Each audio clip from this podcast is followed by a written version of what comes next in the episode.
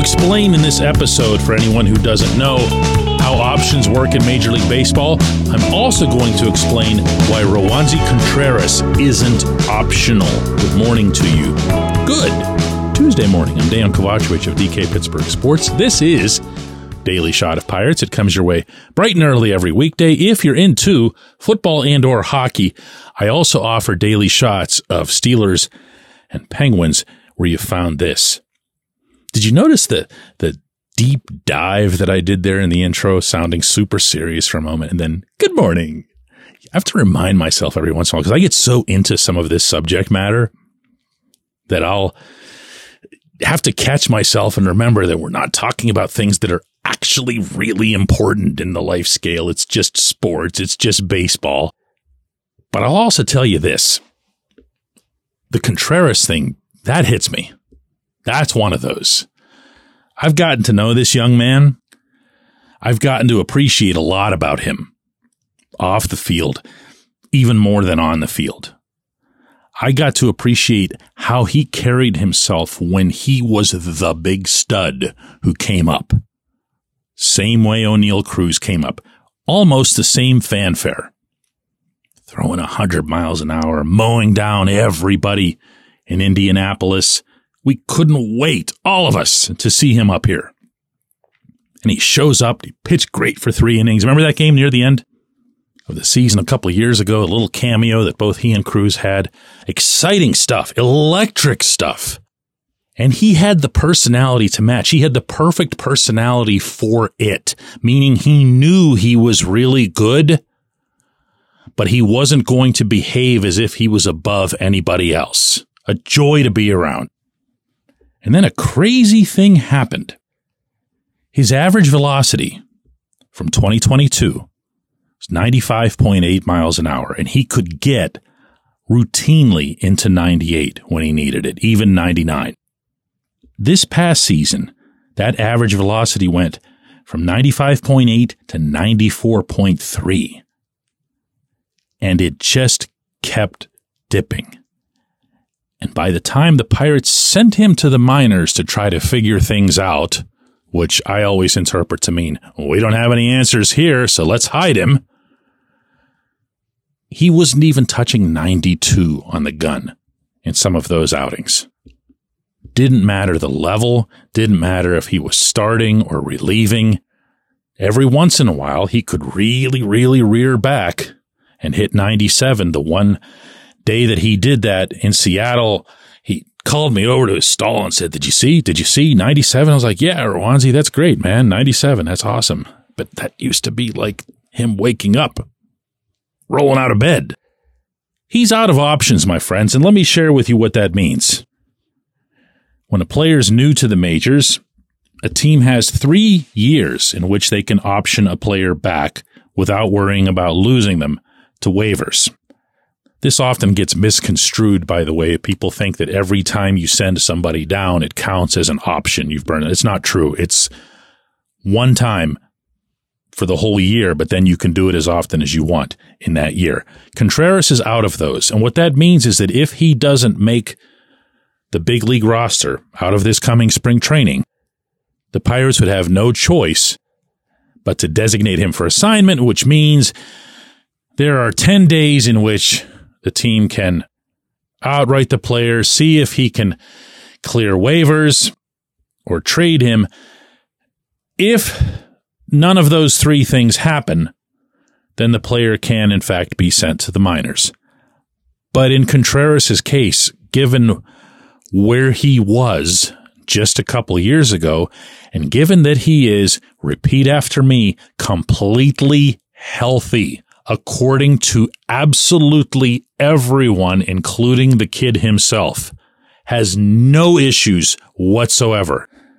The line will be long of teams eager to take a chance on him.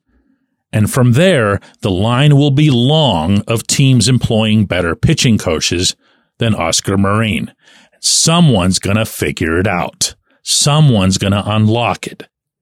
And when that kid does get back to throwing 97, 98 on a consistent basis, or even doing what I had just mentioned earlier, the average four seam velocity of 95.8 miles an hour. That is a world in which Roansy is comfortable living. He's been there. It won't be something new. It won't be a case like with Mitch Keller a couple years ago when an outside pitching influence helped him throw as hard as 100 miles an hour. Mitch had to figure it out. Mitch had to go, whoa, what do I do with all this? Kind of like Superman leaping off a building for the first time. He knows he can fly. It's in the manual. It says he can fly, but he's still got to navigate the whole process, right? Mitch had to figure it out. It took Mitch a couple months. Remember that? That wasn't automatic. And it wasn't even based on his fastball. He just felt better. This kid knows what that feels like. This kid will bounce back in the biggest way. And if he does it in a Tampa Bay uniform, there will be nobody in this industry that'll be surprised. So no, there isn't going to be, and there shouldn't be, there can't be an optioning of this kid. There can't be any way to let this management, this coaching staff, this instructional and development group off the hook for this player who is not hurt and who could be pitching the living hell out of the ball if only he had some help. When we come back, J1Q. This portion of Daily Shot of Pirates is brought to you by our friends at North Shore Tavern, that's directly across Federal Street from PNC Park. It's home of Steak on a Stone, an eating experience, underscoring the word experience. The steak is brought to you partially cooked on an 800 degree stone, and you do the rest. It's a ton of fun, it's a great meal, and it's a baseball atmosphere like no other in Pittsburgh. North Shore Tavern, right across Federal Street from PNC Park. Your front door, your car, your bike, your computer, your gun. Safety is a habit. Every day you lock and secure your home and everything you want to keep safe. Gun safety and responsible storage are no different and the best way to help prevent accidents, misuse, and theft. If you have a firearm, own it, respect it, and secure it. Visit projectchildsafe.org, brought to you by the National Shooting Sports Foundation and the Bureau of Justice Assistance.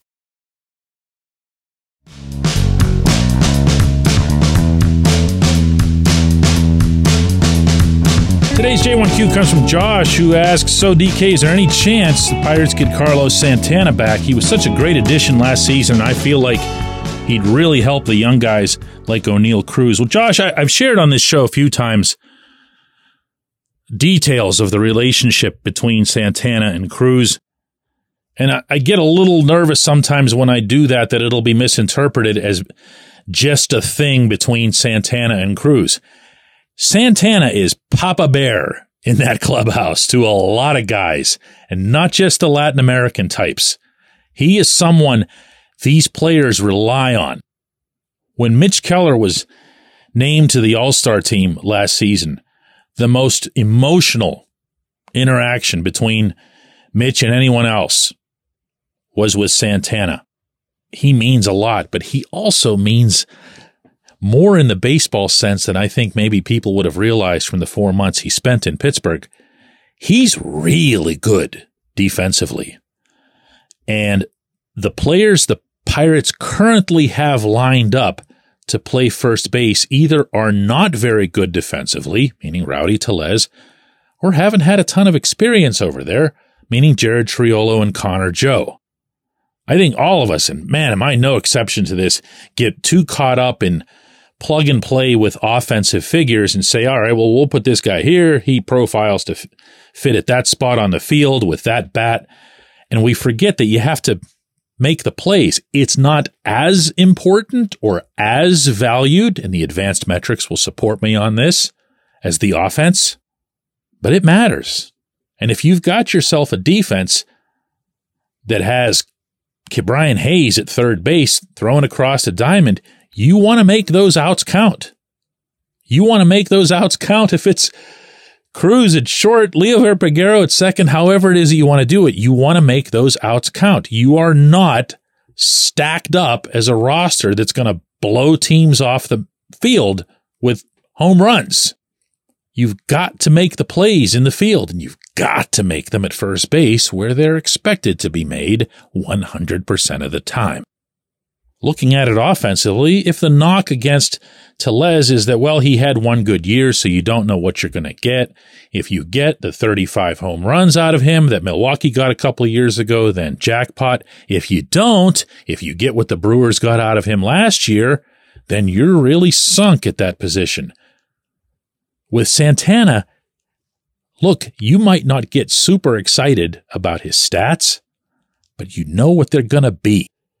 Look at the back of that card and you'll see the model of consistency even even moving into his late 30s. I am all in favor of Santana coming back. And you know who else is?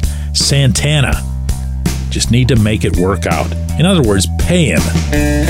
I appreciate the question. I appreciate everybody listening to Daily Shot of Pirates. We're going to do another one of these tomorrow.